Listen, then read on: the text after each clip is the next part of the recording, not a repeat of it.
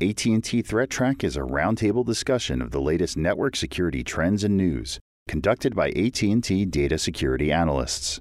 Complete video of this show is available at techchannel.att.com.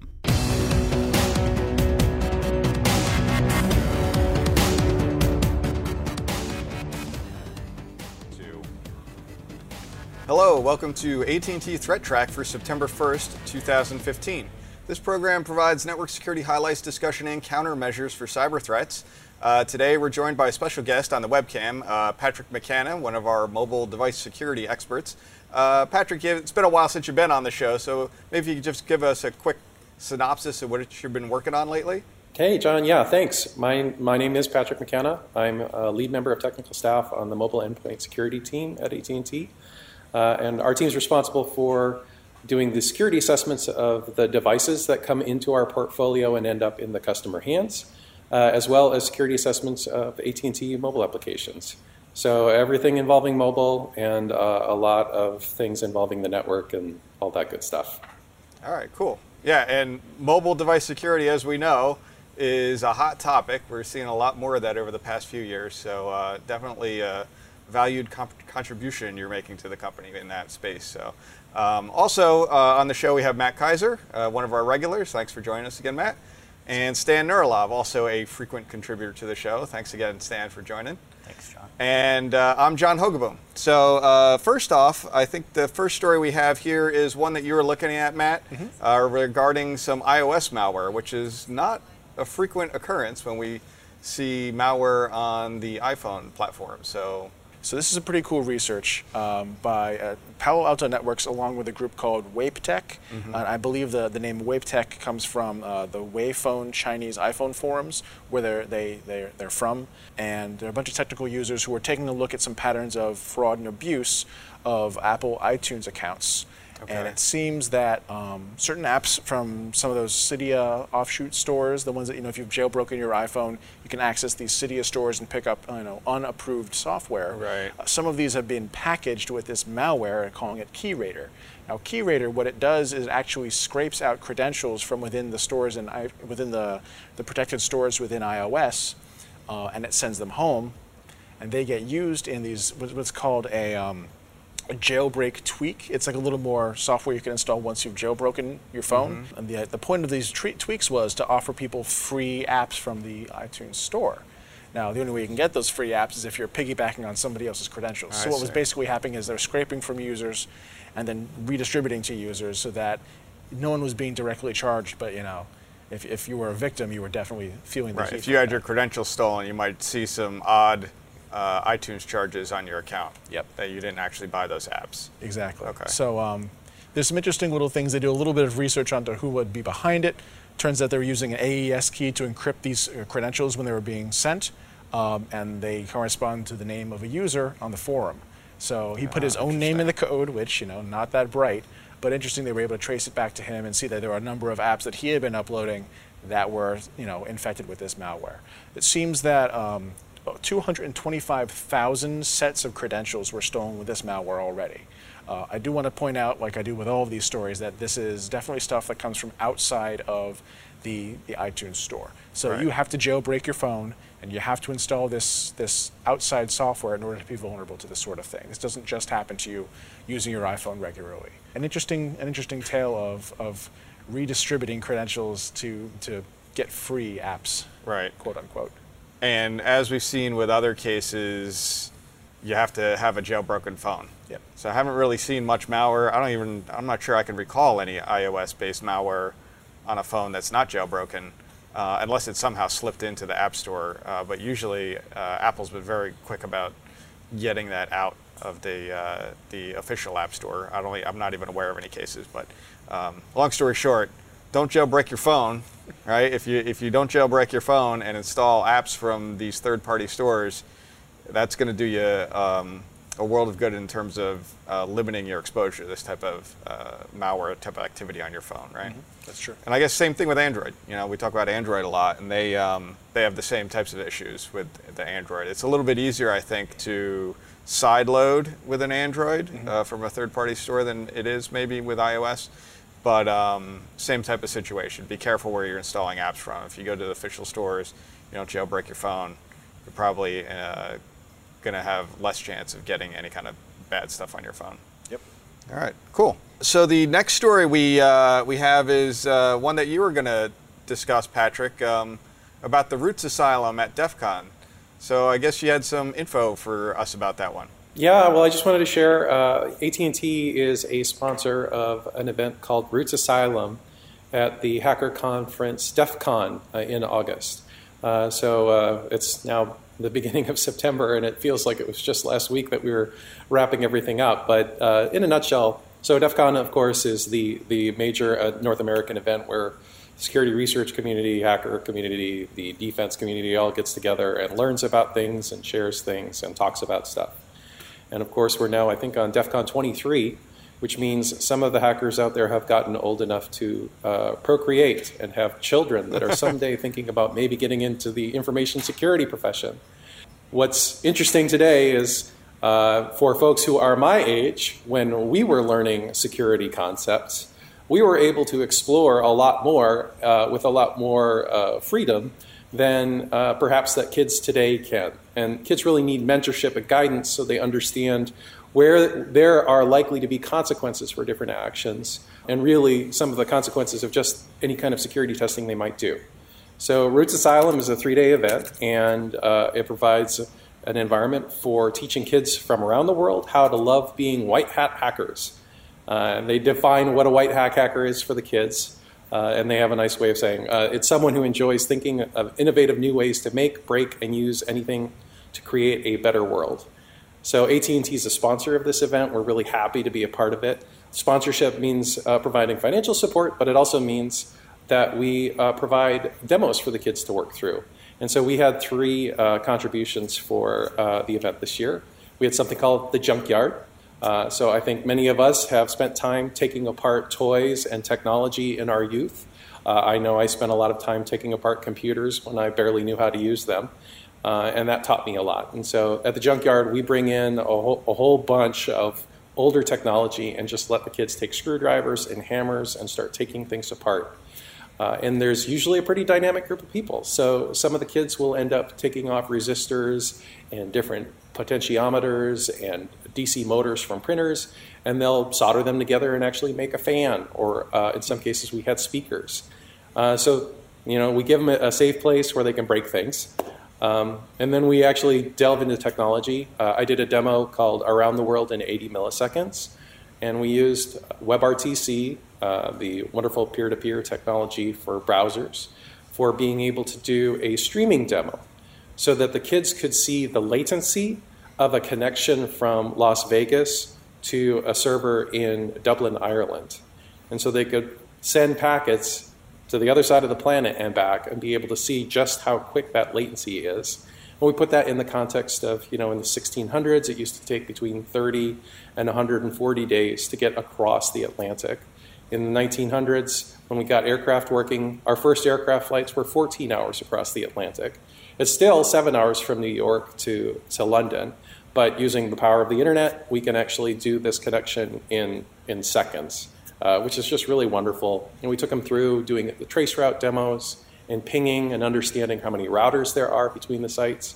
So, uh, really valuable for kids who don't even think about the internet in terms of web pages and web servers anymore. If you ask a kid what their favorite web page is, they will tell you, I don't know. They might prompt you and say YouTube, but they're thinking about YouTube as an iOS app or an Android app. They're not thinking about YouTube.com. So we get to kind of peel the layers back and explain kind of what is a server and what is a client and how does all this ama- amazing connectivity happen. Uh, and then finally, um, Josh Lackey, who's uh, on I think a couple of weeks ago, uh, he did demo work with the kids where they got to experiment with software defined radios. So he had oh, cool. a couple of CB radios, and he was using, um, uh, let's see, the RTL SDR to do scanning to watch um, the frequency for when you opened and closed the connection between the CB radios. So the kids got to see spectrum and see how kind of uh, w- the waves are perturbed whenever we push certain kind of buttons. So it's a really wonderful project. We're super enthusiastic about supporting it. You know, our big goal is we want to make sure that we provide a good environment for the next generation of security workers where they can both learn how to do security right, but also learn from good mentors and get good guidance so that they don't end up in any kind of uh, any kind of trouble in the long run. Really special project. We're super proud to be a supporter of it, and we're looking forward to doing it again next year. So if you're coming to ha- uh, DEF CON and you have kids, anywhere between 10 and 18, that's a really good time to start thinking about bringing your kids to, to get them exposed to some of this stuff. All right, very cool. I mean, you covered a lot of ground there, uh, not only in just describing it, but it sounds like the whole r00tz Asylum workshop there also covered a lot of different types of ground. Um, the software defined radio thing I think is really cool. We played around with it here a little bit. I know some of us have. The other, there was something else that you had mentioned there that I was, oh, just in general, I think it's really important, and we've talked about this, Stan and I, that younger people understand how computers communicate with each other. Because we've noticed that in a lot of cases, we're seeing younger people that use the internet and understand just how to get to websites and get their email, but don't understand actually how that information is um, transited across a series of routers and how networks work and firewalls and things like that. So I think it's really cool and important that kids get exposed to this kind of thing so that they have a good foundation. Because I think if you understand how the machines communicate from a security aspect, that gives you a real big leg up on understanding security vulnerabilities, where a vulnerability might exist, and things like that. Um, so really cool. Um, I, I didn't even know about this until you had mentioned it, but I, I, it's an interesting program. I don't have any kids, but if I did, I would. Well, you, you, you don't have to have kids uh, to be a part of r00tz if you're going to come and volunteer. Uh, you do have to have kids if you're going to attend. So, uh, my challenge to you, John, let's get you out there next year and let's get you working on a demo. Uh, if you want, I'll let you take my old one while I work on the new one for next year. All right. Well, uh, let's we, let's we have a demo it. of our own, don't we, John? Which one? With the point of sale. Oh uh, yeah, we have an yeah. interesting point of sale uh, malware uh, demo probably that we could have uh, leveraged. But in any event, uh, you know, I think there's a lot of cool things that can be discussed. So, um, uh, and I, you know, after you know, I saw the the synopsis online of all the different things like lock picking. They have all kinds of workshops. It's very interesting. I, I didn't even know about it. So, uh, thanks for uh, bringing it to our attention, and hopefully people will see the show. It would have been nice if we had gotten you know, maybe this before the DEF CON show actually occurred, so maybe get some people interested. But uh, next year, we're going to try to do that so that we make sure people are aware of it before it happens and maybe get uh, some more people out there. It is not too early to start the 2016 hype. So uh, I I think this is just just the beginning of many sessions. Right, right. Okay, cool. Next story on the docket is one that you've been looking at uh, regarding Internet of Things, and I guess they're getting some funding uh, to look at the security around those devices. Yeah, you know, we always on the show talk about the Internet of Insecure Things, and we always would like them to be designed more securely. We always mention how these items aren't, are these Internet of Things aren't designed secure, securely. Uh, well, something that caught my attention this morning was an article at ThreatPost that talks about uh, the NSF, the National Sci- Science Foundation, funding several grants to study the security in the Internet of Things. And uh, as I was reading actually the different grants and the grant proposals, I found this new term that I hadn't heard before, uh, which relates to Internet of Things. It's called uh, CPS, which is the Cyber Physical Systems. So a class of Internet of Things that has to do with um, the way that we interact with machines in a more physical world. For example, things that might have to do with like parking, or you know, if there were sensors in the parking to let you know more about parking. But even more important, infrastructure type things that can regulate um, important uh, decisions about you know how the, the grid should be, the smart grid. And so there might be sensors to determine, hey, we need more power or less power, and, and regulating that kind of thing. So that CPS term is used for Internet of Things that are more important. Uh, so it's something new. Yeah. Something like a SCADA system? Yeah, Or is I think it's- the, the sensor side of a SCADA system. I think they're referring to, uh, when they're referring to it, uh, they might be referring to all of uh, the Internet of Things architecture within the SCADA system. I know SCADA consists of the control software and the sensors, um, so this could still be like that. I think when people refer to Internet of Things, it's probably all of the sensors and the control logic Okay. uh, around it. So in the CPS, yes, I think it supposes all of these items. It's something that I didn't know before, which I thought was interesting. So anyway, uh, they split the industry up into these different projects. So there's a project focusing on studying Internet of Things with regard to like smart energy, uh, cars, uh, driverless cars, um, and a couple of other things. And one project which I thought was interesting is a project to create a framework for developing more secure architecture for Internet of Things. It's going to focus on several of the concepts that are important to creating a secure architecture. So, for example, making sure that communication is secure between the sensors and the um, and, and the controller, um, and then as well making sure you know that information is stored uh, securely. And then there was another concept in a different project which I thought was interesting is you know some sensor data when it comes through can actually reduce your privacy. For example, uh, some sensor data, like your um, your home's automation system, you know, you might be sending over like the temperature that is currently in the house. Well, the lower temperature, maybe you're not home. You know, you turn your thermostat down. So there's certain during certain seasons, certain temperatures or certain metrics in the sensor data might indicate, hey, you're actually not home. So there's some possible privacy considerations there. So one of the projects is going to study that, the home automation, and how you can potentially, you know, what are the problems with privacy there, and how you can increase privacy in places where you didn't think of it before. And you know, they're going to set up some labs. Some of the projects are to set up labs in universities and teach college students and high school students about this. It actually goes back to maybe what you guys were talking about with the r00tz Asylum. You know, introducing that newer generation uh, to some of these things and making sure uh, that they're designed more securely uh, going forward. So, uh, very interesting. I'm glad to see this development. We know that security in general on the Internet of Things devices is not particularly good, especially when we talk about a lot of things we talk about are all these a lot of DSL modems, um, uh, your your DVRs, your network attached storage devices. These are computing devices, but there's even other types of things out there that we you know talked about that get exploited, like bill, electronic billboards on the side of highways. Oh, I've heard about hacking against those. Everything's becoming connected to the internet, and um, it seems like a lot of people are rushing to get their products out to market, but maybe not thinking about the fact that they're not so secure. Um, so, uh, thinking about security and getting some funding in that space is probably a good idea. I think Cisco has some numbers. They say that there are going to be 50 billion devices connected by 2020. So 6 million divided into 50 billion, it doesn't seem like a lot in the grand scheme of things. Yeah, less than a penny per uh, per device. Per device.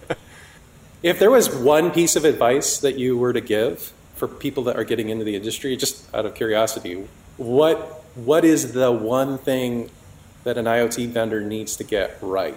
Well, you want to go first? Um, sure. I, I think there's several answers here, and I think they're all kind of equal. I think we're all on the same page for them, so I'll go first, and maybe you can fill in the other ones. Uh, for me, it's to make sure that you don't have any external facing services that don't need to be running. I mean, we've seen these devices get broken into because they're still running Telnet, which is an ancient protocol, which is used mostly for debugging, as I understand it, and you can sort of use it to, to maintain your system, but you know, it doesn't check, you know, how many times you've attempted to log in with a password. It doesn't encrypt the traffic. It's really just a bad idea. We've also got, you know, boxes that are running things like DNS and SSDP on the outside, and They they, no don't need to be be. out there. They're not really serving anything useful, but they're used for reflective attacks all the time. So if you're able to just harden the outside of these boxes, get rid of the unneeded services, that's a good step in the right direction. And I would also add if I was an IoT device creator, if I was building devices, I'd want to build in some mechanism to be able to update it. So if there is a vulnerability, I can push a patch to those devices, but also do, do that in a secure way using some kind of public private key, uh, authentication, or something to make sure that there's no rogue software getting dropped on there.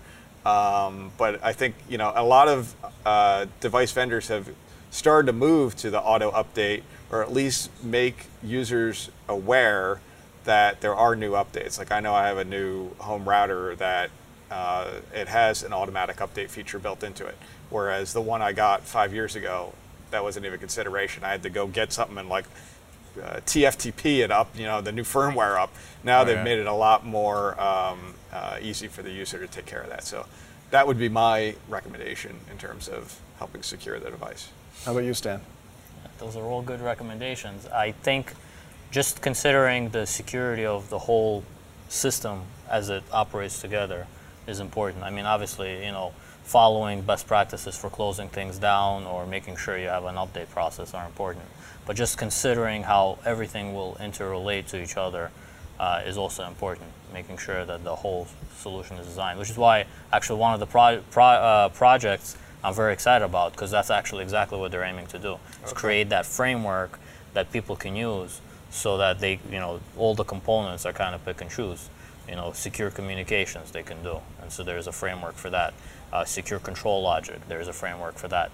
Um, state machine analysis to make sure that you know as the sensors feed the data back in uh, into the control logic, that you don't get into some sort of a weird state.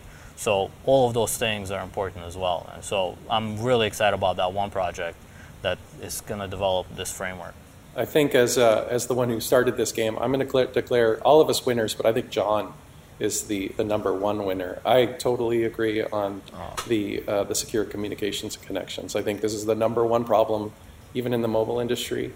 Uh, and I think if you look at some of the, the mobile companies, the, the OEMs that are out there, their their pedigree is in manufacturing refrigerators and kitchen appliances, and they've moved on to develop handsets. And uh, there are some uh, there are some old school ap- approaches uh, to the need for updating software um, in kitchen appliances that maybe didn't necessarily make as much sense in the beginning of the mobile world, but now we're starting to see that mobile devices need updates all the time, and as we connect our kitchens, we're going to need to do those updates as well. And if there was only one thing I was to tell anyone who is doing IoT security, it is this that they need to have their development team understand the difference between SSL, HTTPS, and TLS. They need to know that they go with TLS 1.2 for all of their updates, and they need to understand why that's important in the context of authentication and uh, integrity of device updates. So, John, you win. You talk about SSL and HTTPS and, and secure connections. That to me is my, my number one issue, uh, at least today. All right. All right. So yeah, I guess uh, I guess we solved the problem. We just need people to follow our advice. um, actually, I think this is a good segue into the next story with regard to Internet of Things because the Lizard Stressor uh, botnet was composed of Internet of Things devices, uh, as maybe other devices as well, but predominantly there was a lot of home routers and whatnot that were part of that. And I guess there's a, you have a story you were looking at regarding the Lizard Stressor botnet and Yep. some of the actors there. So uh, the National Crime Agency in the UK uh, actually just arrested six users of Not Lizard users, Stressor, okay. not the runner, the people running Lizard Str- Stressor, which would have been members of Lizard Squad, uh, but users. And I, I believe this is a, a strong deterrent against people who believe that simply because they're not responsible for the infrastructure behind a tool like Lizard Stressor, that they, they are somehow immune from prosecution for using it as well. Because the effects of using a, a stressor tool like this, and we're calling it a stressor or a booter, but really we're talking about a DDoS tool for hire. Right. Um, using this sort of thing has major consequences. You know, can have economic impact,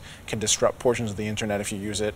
I mean, It's it's definitely the right message to be sending to people who think that you know it's just a fun tool. We can just sort of you know maybe I'll take out my friend's Xbox Live session over here, or maybe I'll mess up with my school's um, you know network traffic so I don't have to take a test this week. I use those examples uh, on purpose because the, the six people that were arrested, who have all gone out on bail by the way, they were all within between the ages of 15 and 18 which I mean, that's kind of that's kind of a heck of a statistic, isn't it? I mean, if anybody at the, the age of 15 can go out and, and cause this kind of damage simply by having access to, to Bitcoin to pay for the hours of, and, and point it at the target that they want, I mean, who's to say that more dedicated and, and you know technical people can't do so much worse? right. Um, so the the arrests are most likely, I believe, based on the database dump from when Lizard Stressor was hacked and their user database was exposed back in January.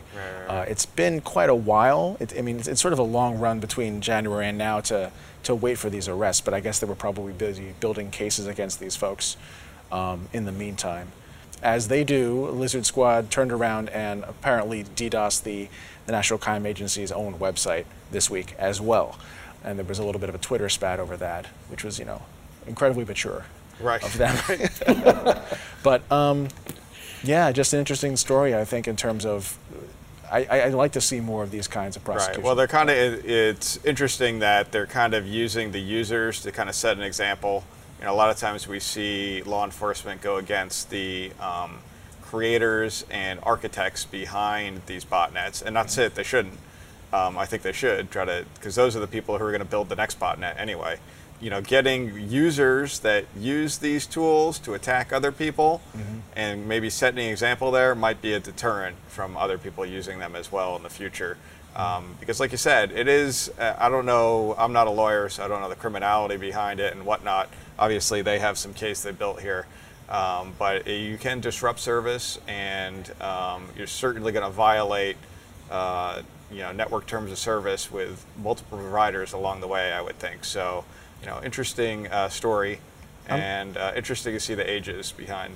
I'm, yeah. I'm kind of curious as to, to what Patrick has to say about this one, having come from r00tz Asylum, uh, seeing where the, the, the white hat side of this kind of activity is being so heavily promoted and seeing kids being, I think, brought up in the right way and of how to, to take these skills and use them for good. Um, I mean, what's your take on this kind of activity of people who have, have strayed from that path at such a young age? Oh, well, I'm, you know, kids are going to be kids and they're going to do dumb things. And, you know, that's, I, I want to make sure that the dumb things that they do uh, have limited time span for the consequences. So, you know, I, I feel, I, I, you know, on the one hand, these kids shouldn't be, be doing that stuff. It's incredibly stupid. Uh, I think, you know, a good analogy in terms of playing with any of those tools is if you take time to care about the food that you're eating and the, the quality of the food. Um, the, there's a similar analogy. Why are you running software from some stranger, and particularly with uh, some of the interesting motives that some of these communities have on your home PC? You're, you're putting materials that you don't know the source of, and you don't necessarily understand all the consequences of onto this machine, and there can be terrible consequences. So, you know, these are these are kids where I kind of feel like, man, you know, it's really unfortunate. They really needed guidance at a special time in their lives, and they're going to have tremendous consequences for a f- far more significant period of time than uh, when we were their age, uh, if we were exposed to any of these similar situations.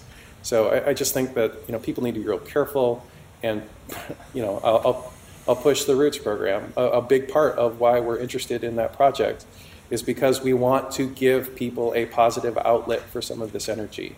We want to give them safe guidance, and we want to give them access to good mentors. I think in, in this case, these people had some influencers that maybe were not people who had their best interests in, in mind.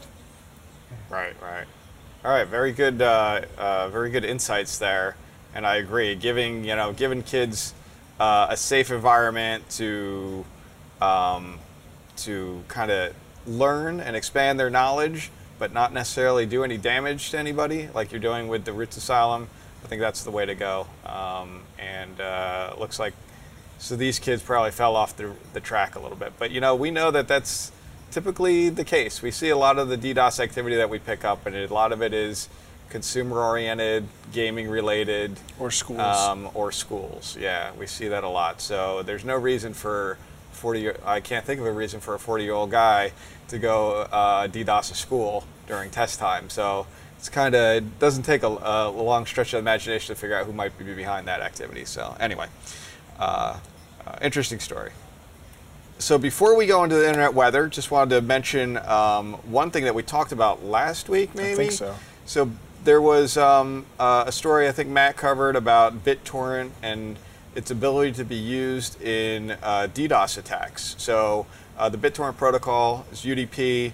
Um, there's some mechanisms in there where an attacker can send a packet to um, a node that's in the, the peer-to-peer network and reflect, you know, if you spoof the source, it'll reflect it to a victim, and then there's no real handshaking going on there, I guess, or authentication, uh, since it's UDP, and then he can follow that up with another packet that's much larger and kind of push that to uh, the reflector and send a lot larger packet of payload to the uh, victim machine.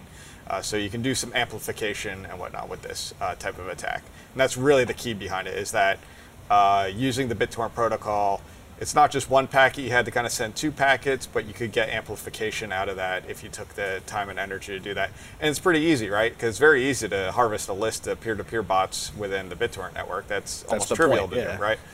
Um, so uh, BitTorrent has, um, uh, I forget exactly the library that it's the UTP library or something like that. They have a patch for it now.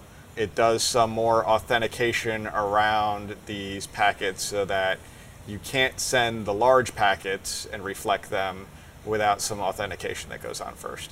And um, so there is still some reflection you're not really as an attacker it's not going to do much good to you because you're going to spend as much energy sending 62 bytes to the reflector and all he's going to reflect is 62 bytes to the victim. So you really haven't gained any amplification there. So you're going to expend a lot of energy and not really get uh, any amplification out of it if you still try to use um, that. But this new patch they put in limits the amplification basically it makes it non-amplifiable. And uh, that's a good thing. Uh, so i think this would uh, prevent people from wanting to use it as a reflection vector for DDoS and whatnot. I mean, it's still worth it, isn't it? Well, it's still valuable to an attacker as an anonymization vector. That's that's still yes, exists, uh, they can, but if I if I had a list of let's say hundred um, uh, peer-to-peer BitTorrent nodes, I'd have to send each one of them 62 bytes, 62 Oh. bytes. So I'm basically saturating my pipe, and I'm only getting the same amount back from all those guys to the victim. And I just realized it's trivial again to, to spoof your source address anyway. Uh, yes, because you can Yeah. just send it right to them. Yeah, yeah. Oh. Right. It's kind of yeah. It's kind of it doesn't make a lot of sense. Uh, so I don't. I think this is a pretty good solution they came up with here. Um, no amplification anymore. So uh, and that's always what most of these guys are looking for is some way to get some amplification. I want to send a small packet and have the reflector send a much larger packet to the uh, to the victim that I'm uh, targeting. So on that note, let's go to the internet weather. And uh, there isn't really a whole lot of news here. I will say that uh, SSDP, uh, we're going to take a look at this. We're going to actually look at SSDP and the Microsoft SQL Server, but um, SSDP has moved into the number one position uh, in terms of most probe ports. Usually we see uh, Telnet up there because we know that there's a ton of these Internet of Things bots scanning for Telnet as well, like the DSL modems and other devices like that out there. SSDP has kind of ramped up here. We'll take a look at a picture of it, I think, if I can remember right. 23 TCP Telnet uh, slipped down a, a notch on the uh, top 10 here. Uh, 1433 TCP has actually increased five positions, so we'll take a look at that one. 22 TCP is SSH. 80 TCP is web traffic. 445 TCP, the SMB stuff, you know, Windows file sharing, that's always in there. We're going to take a look at that, I think, in a later slide. 443 TCP, your uh, HTTPS connections. Uh, RDP, 3389 TCP, we see that as well. Actually, I think, um, no, that one's stable, but I think it's kind of, it used to be back in the top 20, and now it's kind of crept back up into the top 10 again. So we're seeing it back on the chart again. And then NTP, uh, 123 UDP. And we're actually going to take a look at some DDoS charts that Brian actually helped put together, uh, and he, he passed over to me. So we're going to take a look at those as well uh, at the very end here. Uh, but jumping ahead, here's 1900 UDP. So you can see this is actually a year-long chart, and you can see way back at the beginning here uh, of this picture, which would have been exactly a year ago, there really wasn't as much SSDP, and attackers started to realize, hey, this protocol is active on a bunch of devices out there on the internet, and it's UDP, and I can send a small query like we were just talking about and get a much larger response back out from that device. Basically, you send a query to it, and it sends some kind of SSDP. Uh, I don't even know. It's like the list of available services yeah, or something, like that. right? It's it's textual. You can read it, but I, I can't remember exactly what it says. Anyway, you can see that there's kind of a uptick here since like the uh, July timeframe. I want to say there's a little bit of an upward trend, and again, this is scanning. There might be some mixture in here of actual attack traffic because with UDP, it's sometimes hard for us to discern what's really scanning versus attacking traffic and whatnot based on the algorithms that kind of calculate those metrics. Most of this scanning is happening from a few number of sources in China, not many. I want to say like 40, 40 to 50, something like that. I didn't really take a close look at them otherwise, you know, in, in any other respects than that uh, from uh, anything except the location that they're coming from. Microsoft SQL Server I thought was interesting. So 1433 TCP, most of this is coming from China again, uh, the scanning activity, but you can see there's definitely, uh, this is a 60 day view because I thought that was more representative. Depending on what's going on, I might you know, usually take a picture that's either longer or shorter on the number of days that we're looking at here. But since last week, because I think uh, 824 was last week, right? Was the last time we did the show. This is September 1st, this show. Uh, you can see that's what this big, large increase in activity is here. Uh, so it's definitely elevated. Again, most of it is from China, so something to keep an eye out for. I don't really, you know, I guess it could be brute force type of scanning activity. Um, I'm not quite sure what else you would be looking for with SQL, except to, you know, possibly brute force and getting access to them. This is the most sources probing. So this one, we rarely see a lot of movement up and down in the chart on these ports and protocols because it requires a lot of sources to, in unison, start changing their behavior to scan or not scan various ports. So this one, this particular chart is usually indicative of botnet related activity as opposed to a single actor who might be doing lots of scanning. This one requires a lot of different devices, a lot of different IPs doing scanning in unison. So again, 23 TCP on the top of the chart has been there for a long time now and most of it is do this Internet of Things type scanning, trying to brute force, get into these devices, compromise them, and then use them as part of their botnet, like the Lizard Stresser botnet that we talked about, uh, or other ones. There's plenty of other ones out there as well. 445 TCP, we're actually going to take a look at this one as well. That one's held at position three on the chart. And uh, this is your Microsoft Directory Services uh, file sharing type stuff that goes on with Windows. So that's an interesting one. We're going to look at the behavior there. And there's also a vulnerability like the Conficker worm, which is getting pretty old now. It uh, was exploiting a vulnerability in that particular service on older versions of Windows. So, and there other botnets did as well, but Conficker was probably one of the more infamous ones. And uh, it was able to, it was wormable because it was able to compromise and then drop malware on there and you know create a bigger and bigger botnet based on that. 27015 UDP. That is the Steam gaming protocol. Mm-hmm. There's been some discussion, I know you discussed it, um, that this can be used potentially as a reflection vector for DDoS. Um, I don't know that we've actually seen any evidence of that.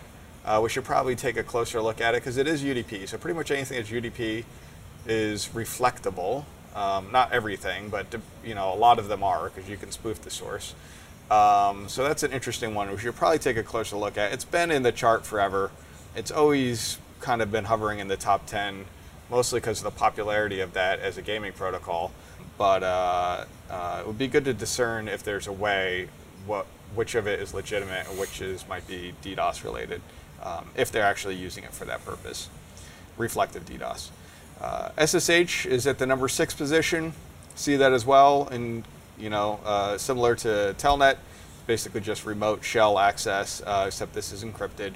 The 17788 UDP as well as the 9101 UDP are these two new BitTorrent related protocols that they're not new protocols, it's just BitTorrent riding over those two protocols for various uh, file sharing, torrent file sharing. Don't really have a rationale still as to why those ones, those ports are being used, and we're seeing more and more activity in scanning of it, um, or what we, you know, uh, discern as scanning.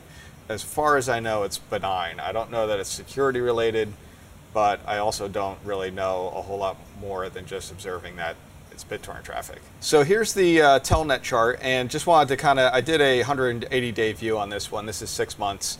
And you can see six months ago, back in early part of this year, March timeframe, it's it wasn't as big, but even back then we thought this was pretty significant. About 30,000 scan sources or so up at the peak here.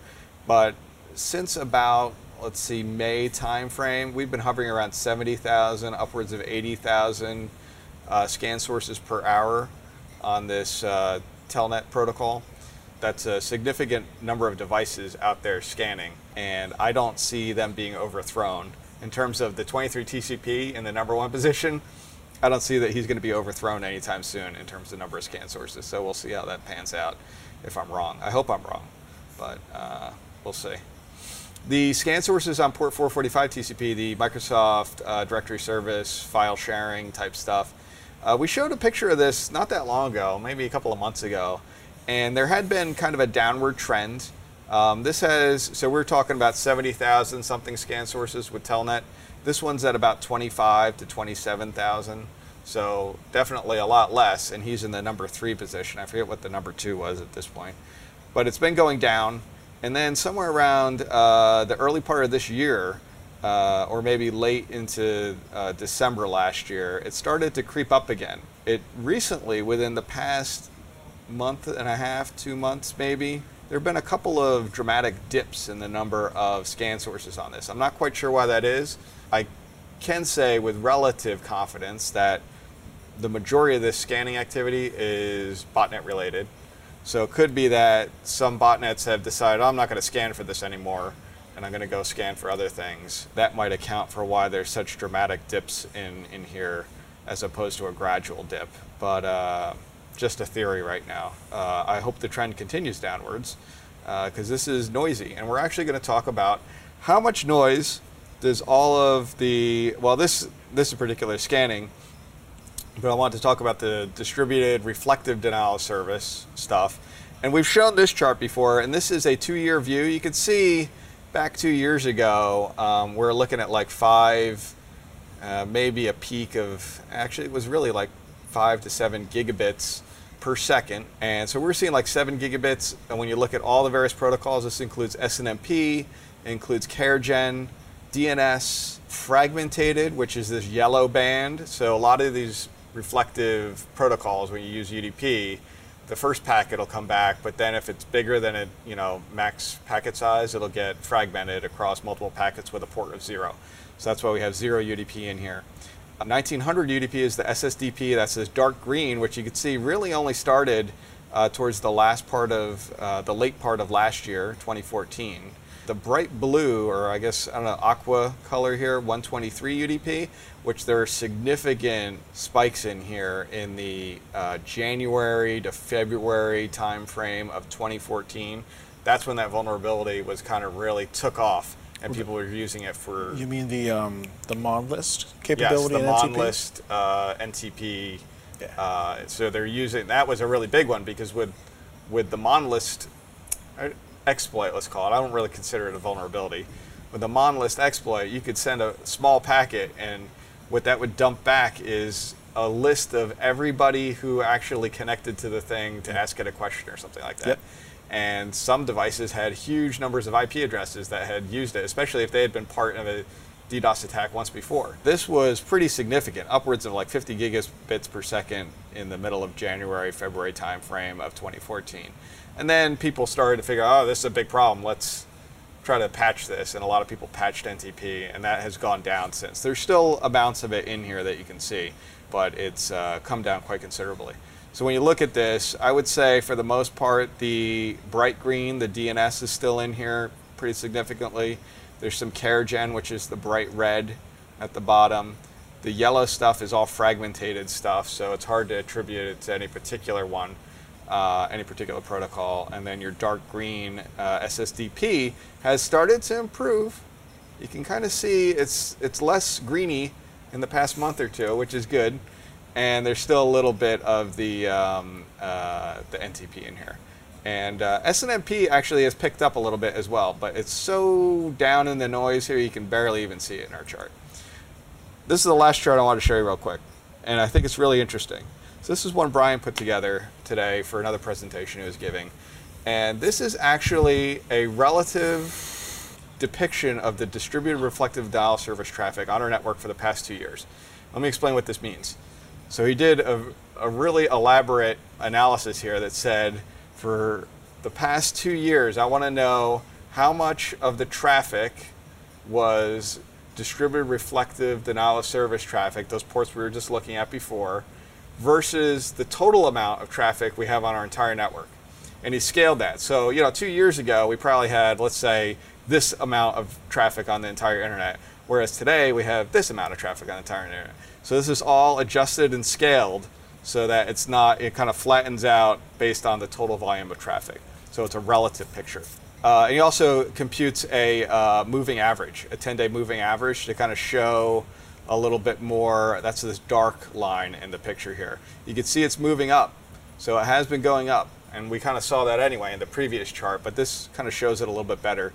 This big pair of spikes um, towards the left center is all that NTP stuff.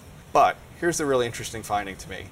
Uh, on average, about 1.2% of our total traffic across our internet backbone of AT&T, which is pretty significant internet backbone. 1.2% of all that traffic is distributed reflective denial service traffic. Wow. So one out of every 100 packets is bad traffic. It's attack traffic. Actually, a little bit more than one out of every 100, which is pretty significant. At certain points in our network, uh, you know, with the NTP stuff, it actually reached up to maybe three and a quarter percent of the traffic on the entire backbone was attack traffic. So I thought this was an interesting picture. Probably be better for Brian to explain it in more detail, but I found it very interesting uh, that we have such significant amount of denial of service traffic on our network. Obviously, that's something that we would like to prevent. So, um, but until people stop running botnets and doing all these other types of activity, both either on our network and you know transiting across us or coming at us as attacks, uh, you know, we'll have to see if we can uh, hopefully uh, get this moving in a more downward trend. So that's the show for today. Uh, thank you for joining us. If you'd like to get in touch with us, you can email us at attthreattraq at list.att.com. Uh, you can also find the AT&T ThreatTraq program on the AT&T Tech channel, as well as on YouTube and iTunes. Just search for AT&T ThreatTraq on YouTube or iTunes. You'll find us. Um, you can also follow us on Twitter. Our handle is at ATT Security. I want to thank uh, Patrick for joining us this week. Um, also, thanks Matt. Thanks Stan. Uh, I'm John Hogoboom. We'll be back next week with a new episode. Until then, keep your network safe. Views expressed on AT&T ThreatTraq are those of the participants and do not necessarily represent the views of AT&T or any other person or entity.